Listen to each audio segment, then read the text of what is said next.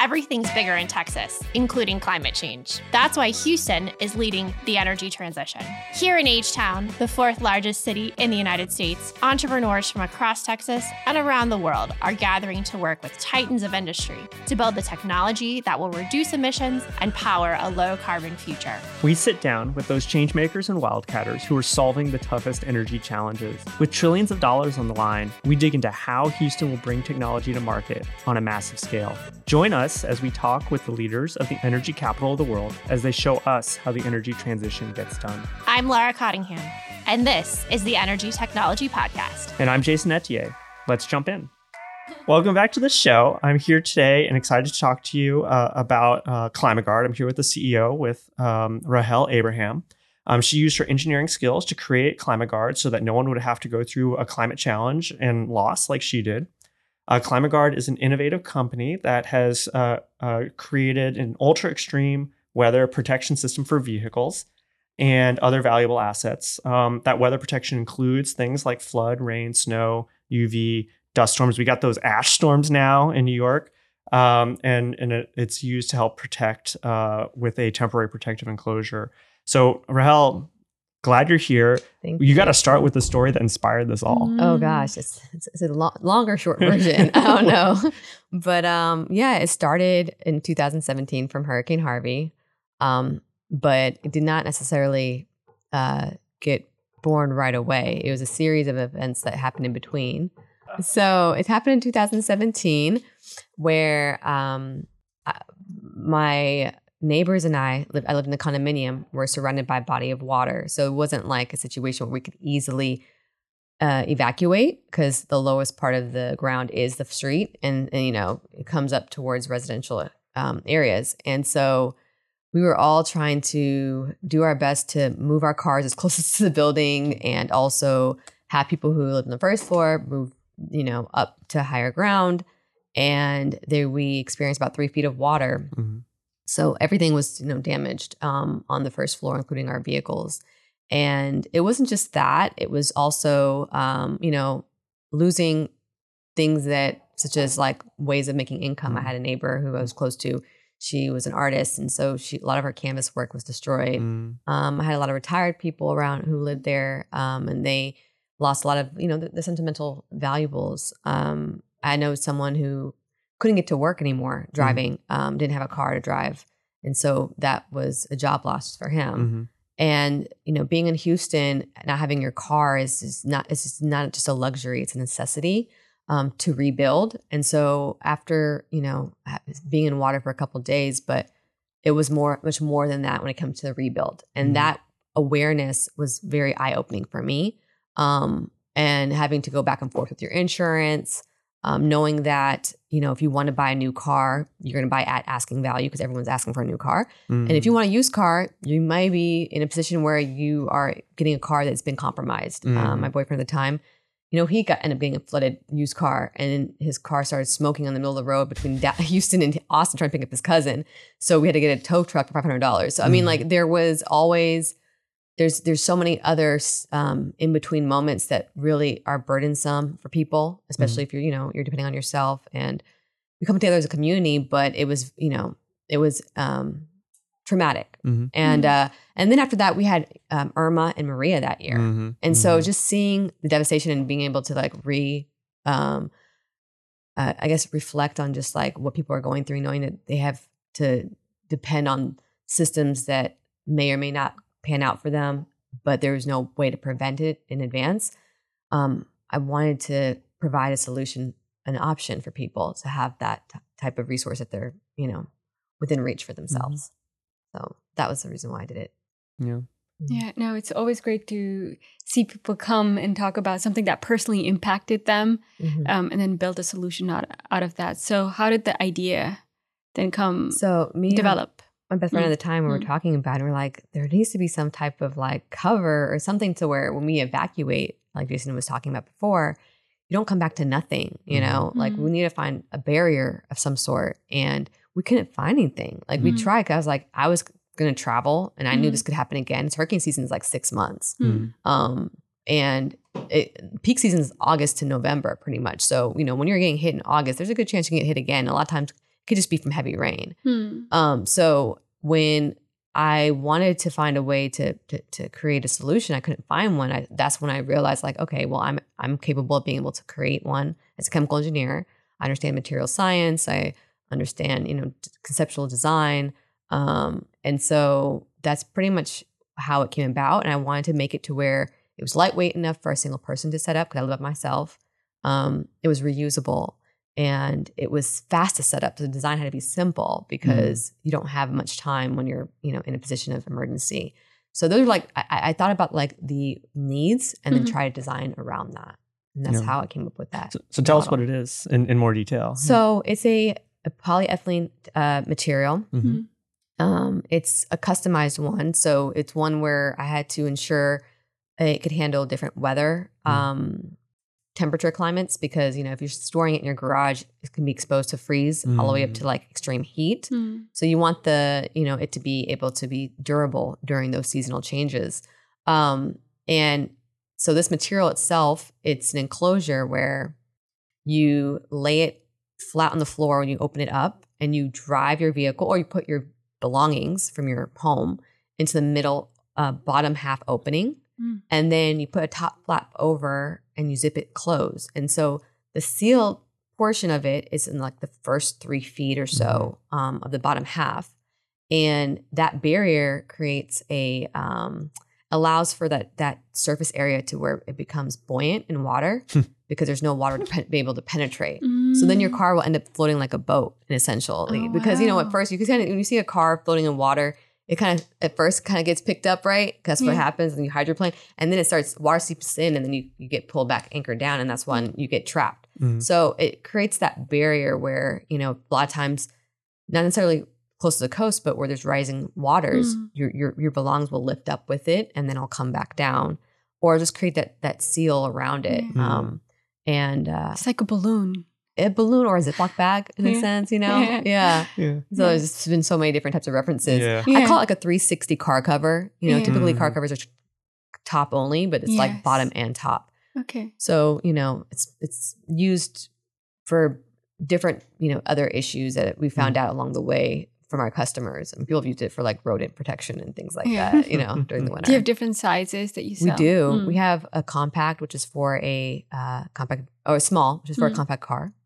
And then we have a sedan size, which is like, like a full size sedan, say like a Camry or something like that, or like maybe a crossover. Right. And then we have a large, which is a mid-size SUV. So it can fit like a Jeep or a van.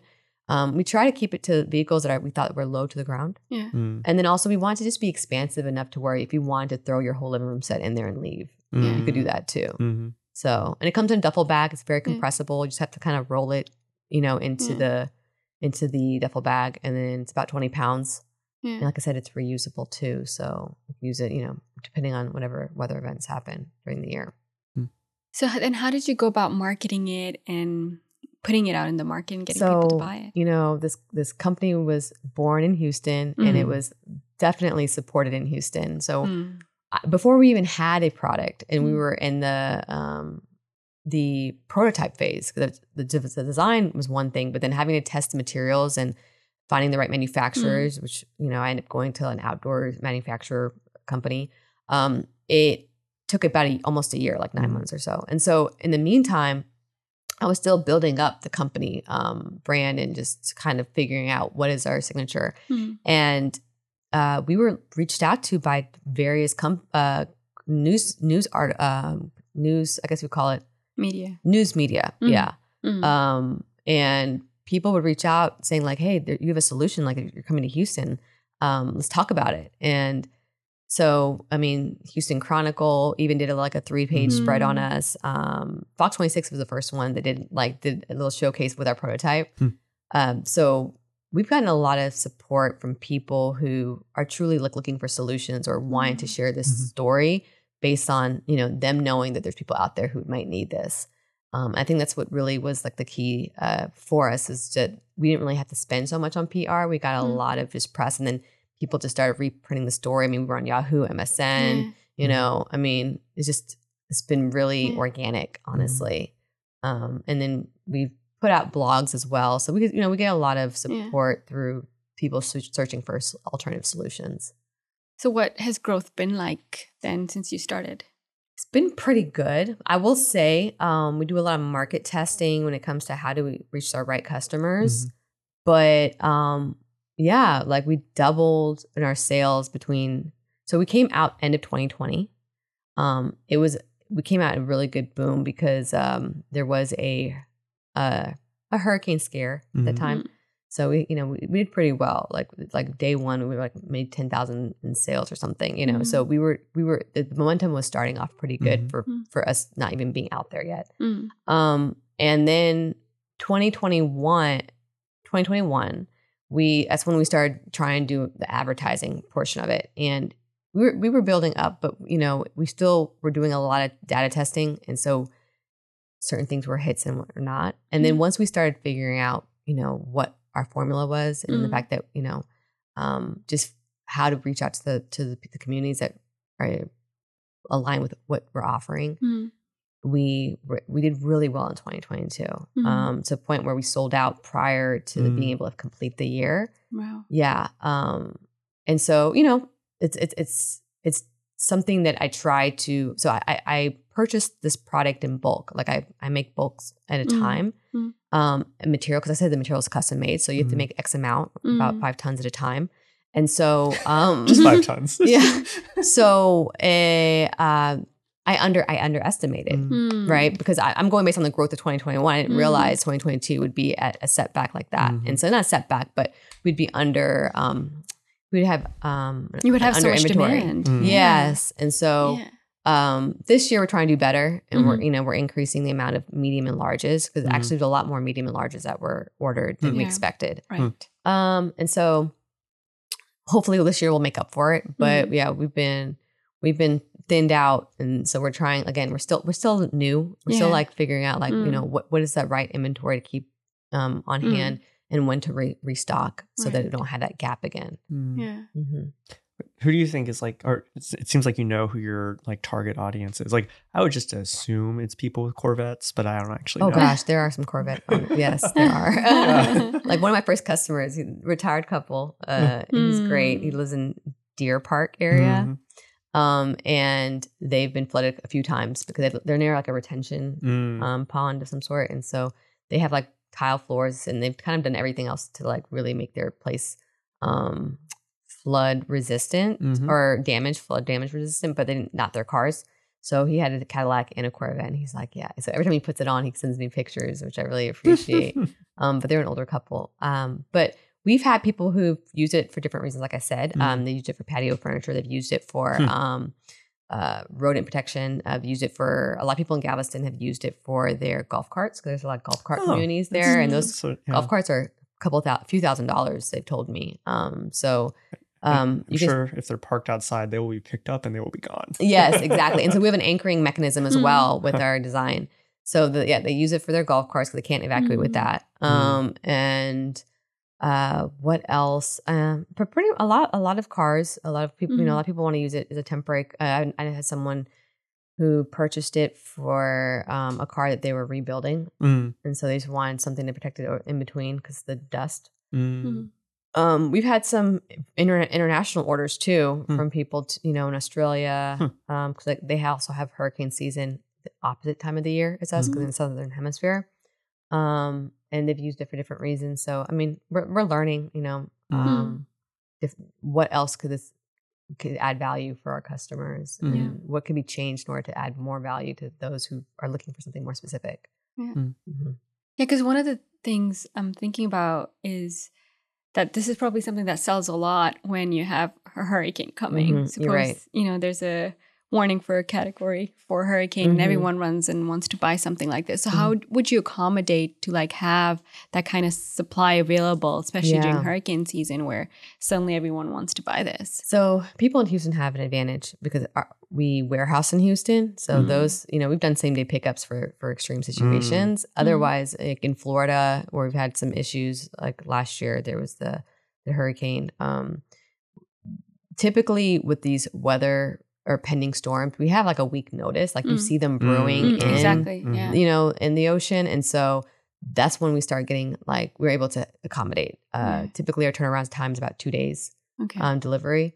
So we also, you know, we try to make sure that we within, if they order between before like 3 or 4 o'clock, we'll ship it out that same day. Mm-hmm. So I have a fulfillment company over in the burbs in Stafford that works with us. So, and they understand. And so, you know, we try our best to accommodate within a couple of days, depending on if there's any, you know, it's not any weather issues in between at that time, but that's the best we could do right now. So one of the things I'm in awe of is like, it seems like you know and have done everything at ClimaGuard. And would you ever imagine that, I guess, what are some surprising skills you had to pick up in your journey? So many, because, you know, I am a corporate engineer. I'm not, you know, I did not learn business. So I had to look for mentors like yourself, Nada, and I had to really allow myself to have setbacks. I mean, like I said, we went, our margin in 2021 wasn't that great. It was probably about 6% or so, because we just weren't, we were testing out a lot, you know, and then we got closer to 30% 2022 because we did better. But so I had to learn about, you know, one, I traveled to different countries to looking for a manufacturer. I ended up finding one to make our material for a value, a cost that we could sell it at in China. And, you know, it would have been, the cost of the same material would have cost close to $600 in the US, you know? So, that was one, is just like being realistic to like the whole import export journey, and then pricing it, the price model as well. And then also understanding how to communicate to people. This is something where I talked about buoyancy. Does everyone understand the concept of buoyancy? No, not so much, right? So I had to understand how do I had to learn how to convey value and the benefits to people who, you know, may not understand it right away when looking at this product. And so that was, you know, something I had to learn.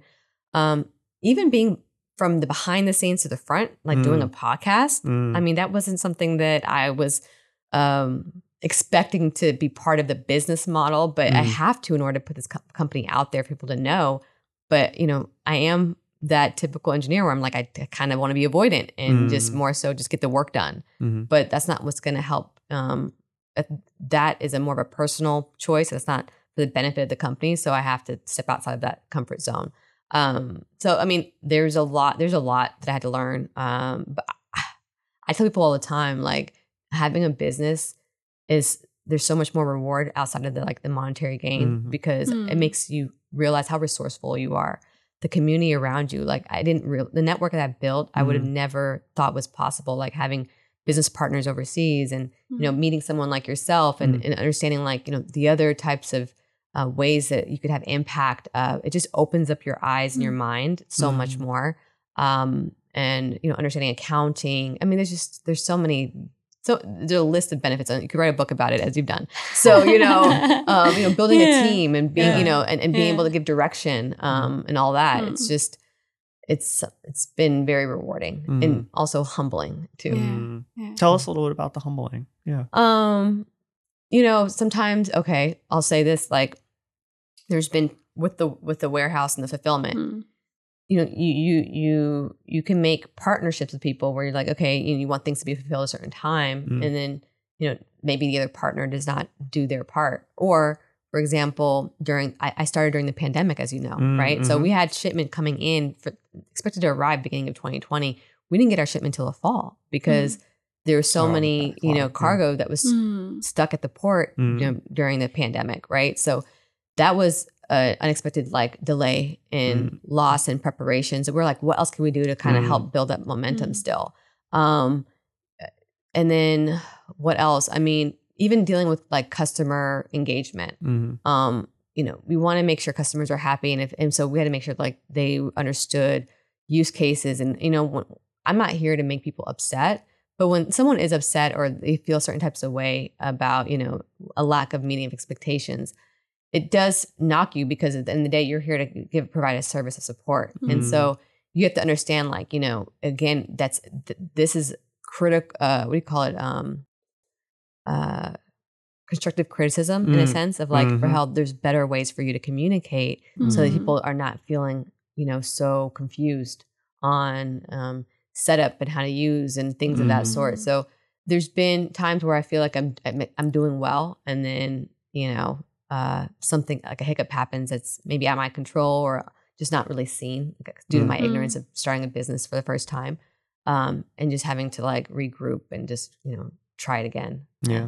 Yeah. So well, go ahead. No, I was just going to say, yeah, like, I think from what you're saying, you really demonstrate a lot of resilience, and I'm always curious to know, like, where does that come from?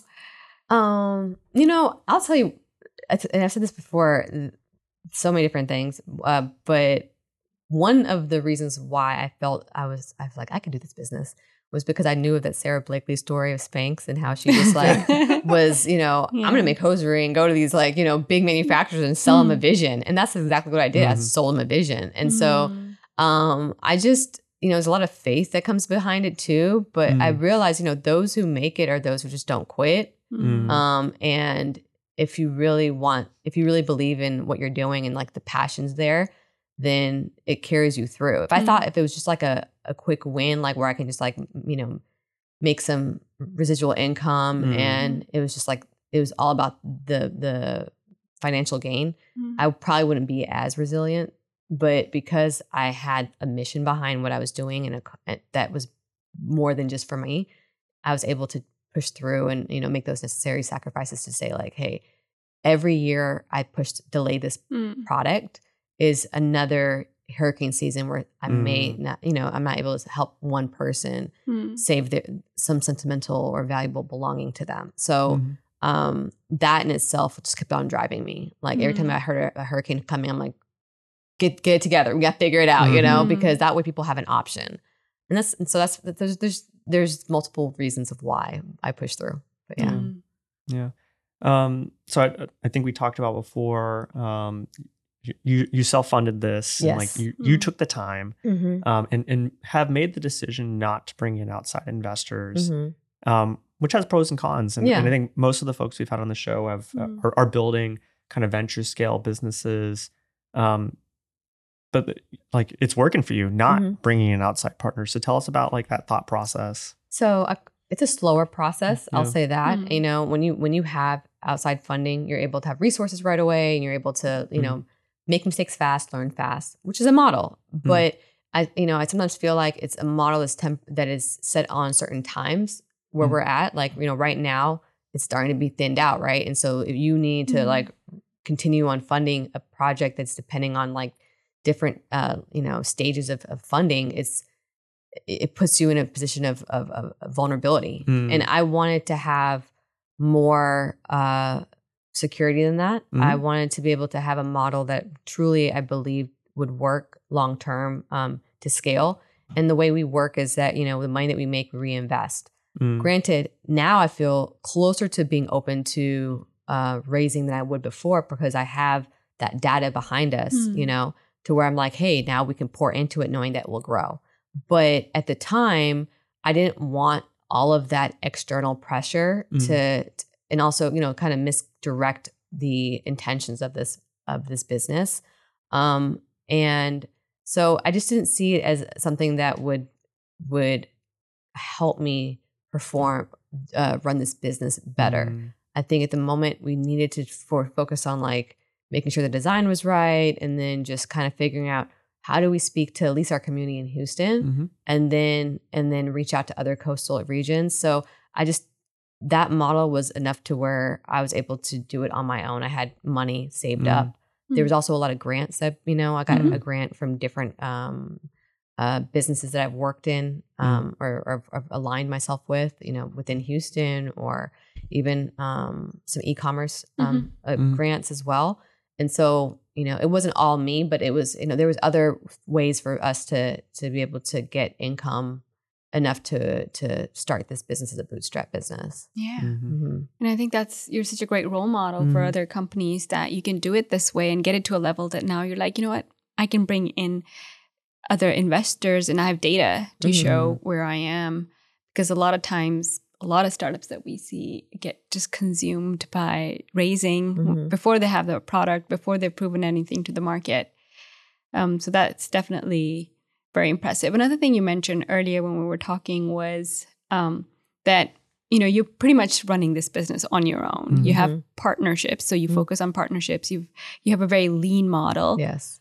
But you said you also have put some really good processes in place. So I would love to know a little bit more about that. Yeah, I mean, you know, we live in a very technology heavy life, right? So there's you can do so much from your phone. You can do so much from a computer. The people who work on my site or, you know, managing a lot of what's happening, because we're mostly e-commerce business, who manage a lot of the activities online, they work remotely.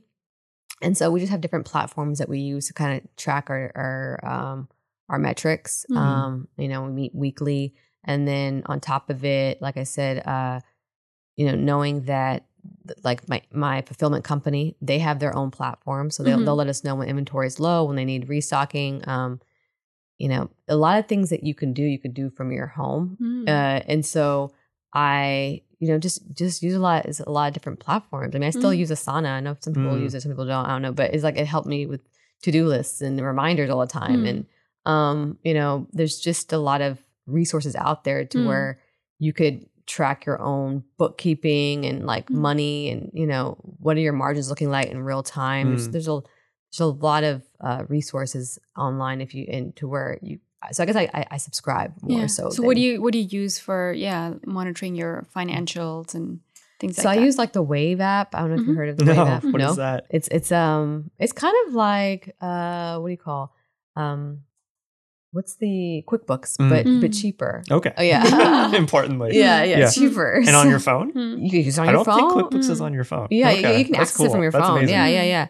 But it's also, it's called the Wave app, and you can use it. And so it ties to your different accounts, and then it has this, you know, predictive categorizing model, and you just kind of train it, and then over time it, you know, tracks it. And then my team, you know, we would model that onto a Google sheet and just making sure that, you know, our numbers make sense. And then there's just different apps you could use within Shopify, Amazon, where they pull in data to make sure, you know, your inventory is not lost. And so if they need to, you know, pay you back money, they'll find the money, and then usually Amazon will send you money back. And so so there's just different platforms we've used, just based on, you know, you kind of have to go through the model of like, where is there a problem, and then is there a solution for it? Like, do you want, you know, you can outsource a person if it needs to be that like much handheld, but is there already a solution out there that we just need to like add to our toolbox as we're developing, you know, we're seeing a recurring issue. Yeah. So we kind of just added, and then we just wanted to make sure that we're being efficient as possible with our time. So, you know, doing things manually is not going to be something that is going to be worth any of our time. If that's the case, then we might as well outsource it. But if it's a situation where we know there's a platform that allows us to just easily just kind of like screen, we'll just add it to the toolbox. Yeah. I think this is like the nuance of like an ongoing business in some ways. Like, you realize, like, I need to focus on building the business or growing the business, and anything operational that I can outsource, like fulfillment, someone is good at that. Let them do that. We don't have to do everything inside. And I think a lot of entrepreneurs struggle with that, because like you kind of want to be perfect almost. Yeah. But you all, like, that desire to be perfect holds you back, right? It does. I mean, that's how it was also when I was as an engineer. Like, that is, that's basically what we have to do. We have to be perfect because you're designing and you want to meet expectations. But as a business, perfection is not going to be the way to win. You have to let things go. Yeah. You know, you can be a part of it in the very beginning stages, so you know what the needs are and understanding like the system, you know, as like a whole. But like, you want to let that go. And like I said, I've gone through a couple of different fulfillment companies before I got the one that I have now. And they communicate very well. I mean, it's personalized at this point. Like, we chat on WhatsApp if we need to, you know, but they also have a platform where I can track everything. And then they, you know, and then they invoice me once a month at the end, you know, so I know exactly what, like, it's itemized for me. So it's just one of those, you have to go through the process before you get the right fit, even with looking for the right manufacturer. Because that was a journey. I went through I did prototypes about 8 or 9 different companies before I found the right one. Even at one point I squashed all of them. Like I wiped them all clean. I was like, we need to start from scratch. And then I found the one that I'm working with now, like a couple months later. So it was a very discouraging journey to like build up to where you're like, none of them work. And then you're like, oh wait, I found someone through someone else. You just have to kind of go through it in order to be able to find out how to do it better. Yeah, and a great lesson there, because very often people would give up right after you get to that point where you were like, okay, all 8 of these manufacturers don't work. But you kept on going because that's 8 out of so many more million that are out there. And you'll find one that works. And the same with the fulfillment people that you use, right? Yeah. So it's all about testing and trying and see what works. It's not, you're not always going to hit the target. Yeah, you can't just check it off the list like, oh, got it, next step. You know, you have to revisit a lot of times. But yeah, you're right. Yeah, but it seems like you have, you have a lot of basics now in place. So I'm just curious, what's next? What's your vision now for next year, next couple of years? So we have a couple of samples that we are going to experiment with and adding to our, our portfolio. We we've learned that there's a good amount of people who are into winter protection. So we want to add some elements that could protect them in a very efficient way from ice issues as they're parking their car. And then there's protect the plants. And then we also, we're going to experiment with another like portable, sealed, water sealed bag, like a dry bag, for people to add that as well to their to go emergency kit. You know, this is an emergency protective tool, so we want to kind of stay in that family of like, what other things can we offer, and what resonates with our customers who are looking for solutions that are going to help them combat some of these extreme climate conditions. So that's what we're working on now. Now that we kind of we've solidified more of how we roll out a new product, and so we're gonna try to see if that works out for a different one. So that's what we're working on right now. I want to side rail. Do you guys have go bags? Because when I got a house, I had I have a waterproof go bag in case I need to like leave. So that's gonna be the other bag. Do you have one? No, I don't. Okay. Now that you're here again, I need to get one. It's like we sat down for a weekend and we're like, what do we need if we need to like leave the house for a week, so that if we make that decision to evacuate, right, like we'll be ready. Okay, so it's already like pre-packed with everything that you need. It sits in the pantry. You can add to it yourself. There's I think we have like 5 days of canned food in it. You gotta every year you gotta go back and replace it. But it's like it was expensive to find a waterproof bag that like was big enough and all the things. Yeah, so hopefully ours won't be as expensive as that one. That's my goal too. Is someone sourcing, it's like making sure I can get the best deal possible. But yeah, that's one of the products that we're going to come out with, so people have an alternative to when they're evacuating, how do they preserve what they're carrying with them? Yeah. Because, people have lost their birth certificates and, a lot of these paper type of documentations that are necessary coming back to. So we want to find a way for people to protect some of their essential documentation as well. So, and having a to-go bag that's waterproof, it's a way to do it. Yeah.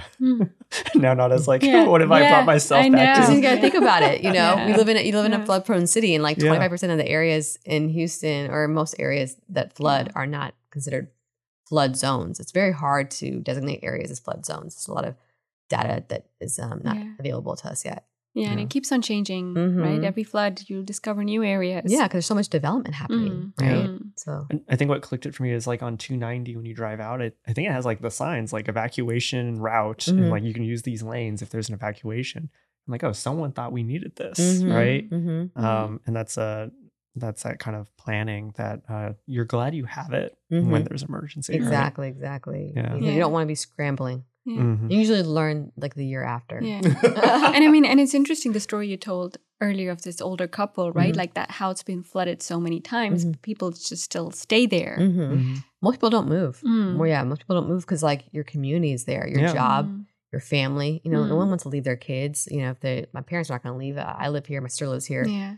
And so, giving people the expectation of saying, why don't you just pack up and leave? Like, no one wants to leave their home. Yeah. Like, you have to be pushed out through like war or like, you know, complete everyone's, you know, completely gone from your life for you to want to leave and start new. But if you're rooted, you want to stay close to your community. Yeah. You know, it's a big source of your happiness. Yeah. That is true. And Houston's easy living, right? Like in all the other ways, aside from the weird heat wave we have this week. Oh gosh. It is horrible. Yeah. Like it feels like an oven outside. Yeah.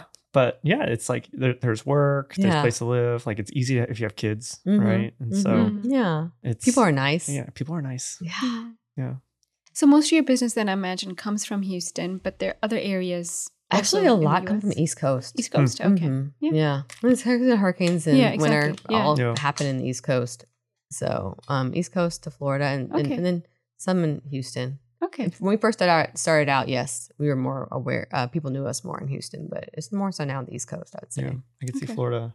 Yeah, but Florida. So, like, I don't know if you noticed last year, but some of these hurricanes went to crazy places. Yeah. Right? Like, there's something in the, I think I was reading that the weather patterns are changing, and they're expecting a lot of the hurricanes to go much further north than they ever used to. Like New York, Massachusetts. I think one hit Alaska last year. Yeah, it was flooding quite a bit last year in New York. Yeah. And so I expect the demand will increase in the sense that people have to think about it now. Mm-hmm. Right, they did, like, geographically. They didn't and they don't really have many places to park their cars in those areas. It's very condensed cities. And so they have limited alternatives, you know, you could definitely be stuck on a highway there. Mm. So that's a lot of the reasons why they've reached out and they've asked to buy. Mm-hmm. Yeah. Yeah. We're learning just as much as you are, but these weather patterns do affect it. There was an article in the New York Times about how, you know, the earth is rotating around an axis and that's shifted. That's shifted. Mm-hmm. It's going more east. Usually it's been going a bit more south. Mm-hmm. And they say it's because of human activity, because of us draining out the water aquifers, and probably something else. I don't remember what it was. So, but the glacier's melting, right? It causes those. So all these shifts that are kind of seem minor, but they can have major consequences in terms of the weather patterns. Yeah. Exactly. Mm. Well, it's also like the numbers are so big; it's just like hard to even.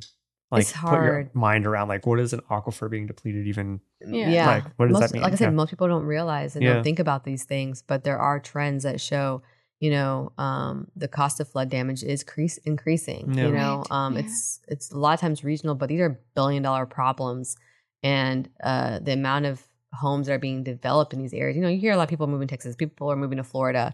Like the development of these areas are going to only increase the chances of flooding spreading in those communities. And you don't, coming from out of town as a you know, an implant, you're not realizing these other consequences that happen. You're like, oh, there's so many benefits to moving these regions because of the lifestyle. But there's like, you should also come prepared just because there's going to be all risks associated living in these areas and developing these areas. And so, but yeah, there's so many factors, and it's unfortunate, but people have to a lot of times go through an event for them to kind of wake up and be like, oh, that near miss could have easily been me. Yeah. You know? Yeah. And so, yeah, this world is changing. Mother Nature is consistently showing up. Mm. Yeah. So let's talk a little bit about Houston. Okay. So obviously you were here in Houston before your business. And you've decided to stay. Mm-hmm. Were you ever contemplating building it anywhere else? No, because I mean, this is where people needed it. This is the community that I want to support and help that, you know, I'm part of. Mm-hmm. So nowhere else. And conveniently, we're in the center of the U.S. So you know, I could easily ship either direction, but. No, it was for Houston, and then everyone else benefited on top of it. But it was for Houston. Did you find you had the resources you needed in Houston to help you?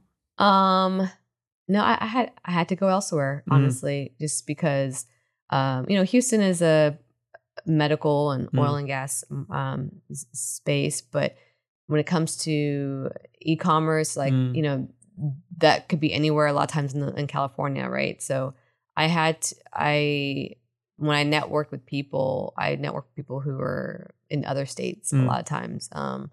My cousin was the one, and one of my mentors was the one that told me, like, you should definitely explore China, because I was trying to keep everything local. Like, he's like, no, you should definitely explore. You know, he was a person who did a lot of sales for JCPenney's and things like that. So he understood like trade and so I had to open my mind up to learning from other places and people from different places.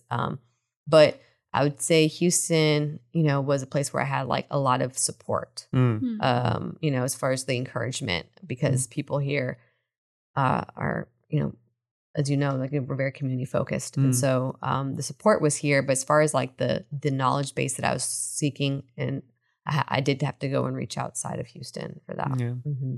Did you find like mentors and programs here? Yeah.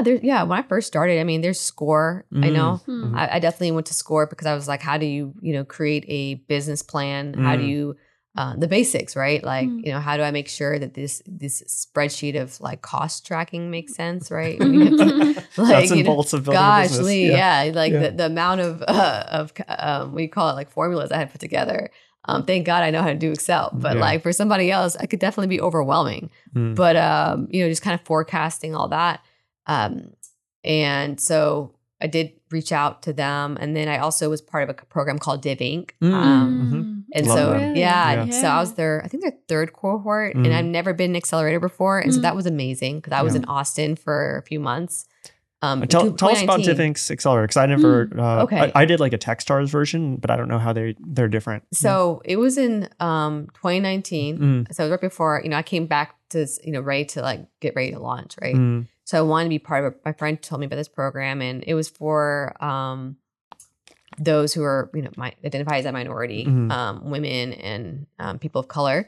And so I wanted to be in a space where I felt comfortable, because in Austin, it's like, you know, there's few of us, right? And I went to college at UT, by the way. So coming to Austin was, you know, also nostalgic.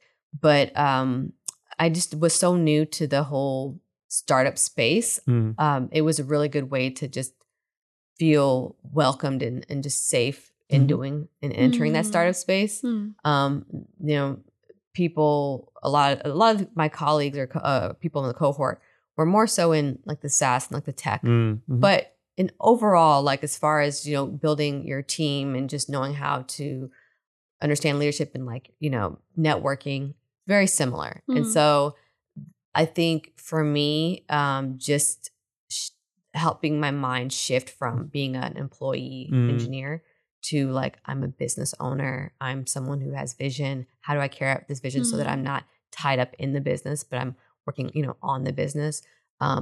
Those types of environmental influences really help me do what you were talking about before. Like, how do you like let go? Yeah, you know, I had to learn to let go, because me holding on is me crippling the business. And so, that's what DivInc helped me with, really. And then after that, I just needed a break, because it was just super intense, you know? They are intense. They're super intense. And I'm like, okay, where am I in this business, you know? Yeah. And then I was like, let me just launch first, and then I can maybe go back to some other program afterwards, but let me get to another stage before I keep on doing one. Some people do it back to back to back, right? But I couldn't do it. Yeah. Good. A lot of stretching. Yeah. And so DivInc was in Austin. I think they the Ion brought them to Houston. They came here. It's a great resource here in the ecosystem. They actually, I think today they have an event, clean tech demo day. Oh, the demo day! I probably got an email about it. Yeah, it's gonna be in the evening. Yeah. Okay. Cool. Maybe I'll check it out. Yeah. Good. Yeah. Bringing people together. Yeah. And for those on the air, this would be in June. So it's already passed. June. Yeah, it's already passed for you guys. But watch out and sign up for their newsletter, so you know when the next one is. So it sounds like you had to go outside of Houston in some ways for some resources. What are some gaps where you're like, you wish it was just here? You know, and obviously DivInc is here now. So exactly, now they're here. Yeah. Back then, in 2019, they weren't. You know, they didn't have the Ion in 2019, right? So now there's like the network. I mean, you came after, right? So it's like the network is now established in Houston, but at first it wasn't so much. And a lot of those activities were happening in Austin, you know, what's called Silicon Hills. Right? Yeah. So like I knew I had to go to Austin for it. But yeah, I feel a lot of things that I was looking for outside of Houston, I can now find in Houston. And like this whole clean tech, you know, initiative and drive, I love it. Like my background is chemical engineering, but also environmental engineering. So, I'm really excited about being able to be exposed to this new ecosystem that has cultivated over the past couple of years in Houston. Yeah. All right. So we've done the work. We're done. Yeah, no, I'm here. Like, you don't need to build anymore. No, keep building. Right. We need more. We need to attract more people. Okay. Yeah, because we have the resources. We just need to know how to build those systems to really make use of them. So I guess we're starting to wind down just in terms of time. We talked a little bit about where you want to go next. Is there anything that our audience can do for you other than tell all their friends about it? Gosh, that's pretty much it. Word of mouth is gold. I mean, that's great to share this solution, because I think a lot of people don't have it. It doesn't naturally come to mind, right? You think about, let me look at my insurance coverage. You're not thinking about, is there some, you know, a resource out there? I know like whenever there is a hurricane warning or a flood warning in your area, you can get reimbursed up to $1,000 when it comes to you getting preventative equipment. So the sandbags. Wait. Say that again. So there's a program here in Houston? No, it's if you have flood insurance. Oh, so okay. If you have flood insurance. So with FEMA, you know, when you have that flood insurance part of your plan, because people, if you live in a flood zone, you do have to have flood insurance if you're a homeowner. And so if you go look through your policy, you can get reimbursed up to $1,000 when it comes when you purchase flood prevention equipment during a pending weather event. So when you get like plywood or sandbags or, you know, tarp of some sort to cover your belongings, because for every dollar you spend in preventions, like saves the government about $11 in recovery. Oh, wow. So prevention is key. I mean, even like with health, right? It's like, they say the same thing, you know, you want a long list of medical bills, or do you want to take care of your body now? Same thing with your property. So there are resources out there. I think people are just not aware of them because they, you know, we're new and we're just trying to get enough to get to the next thing. But yeah, so there's ways that if you're in a situation like that, you may be able to get reimbursed. And then also, I just want to emphasize that, you know, like I said before, 25% of areas that flood are not considered flood zones. So don't think that you are void of this problem. If you live in an area that is a coastal city, it could happen to anyone. So, you know, stay safe. Yep. Where can people buy the product? ClimaGuard.co. And you can find us there, and you can send us, you know, we have a little chat box there if you want to, or email us. Well, you know, we're very accessible. Yeah. So please do reach out. Good. Yeah. And can people find you on LinkedIn? Of course, they can find me on LinkedIn. You know, we have Instagram, Facebook, all the social media handles. Yeah. I'm curious, how much do people buy on Instagram? On Instagram? No, we don't really advertise on Instagram. Okay. Yeah. No, we're really heavy on the SEO. Okay. Yeah. Okay. Okay. Cool. Do you have any parting thoughts before we wrap? I don't have any parting thoughts. I just appreciate Houston. Thank you for always like reaching out, Jason, and checking in on me. You're consistent. You've been consistent for a few years. I admire your work. I'm very, very grateful for you. Yeah. So thank you. And always inviting me to you know events, and you're a really big part of this ecosystem. So thank you for doing your part, coming out of Boston, making Houston your home. I always tell people, when you live through your first climate event in Houston, that's when you become a Houstonian. And I had that with Harvey as well. Now we're bonded. So thank you. Yeah. Thank you.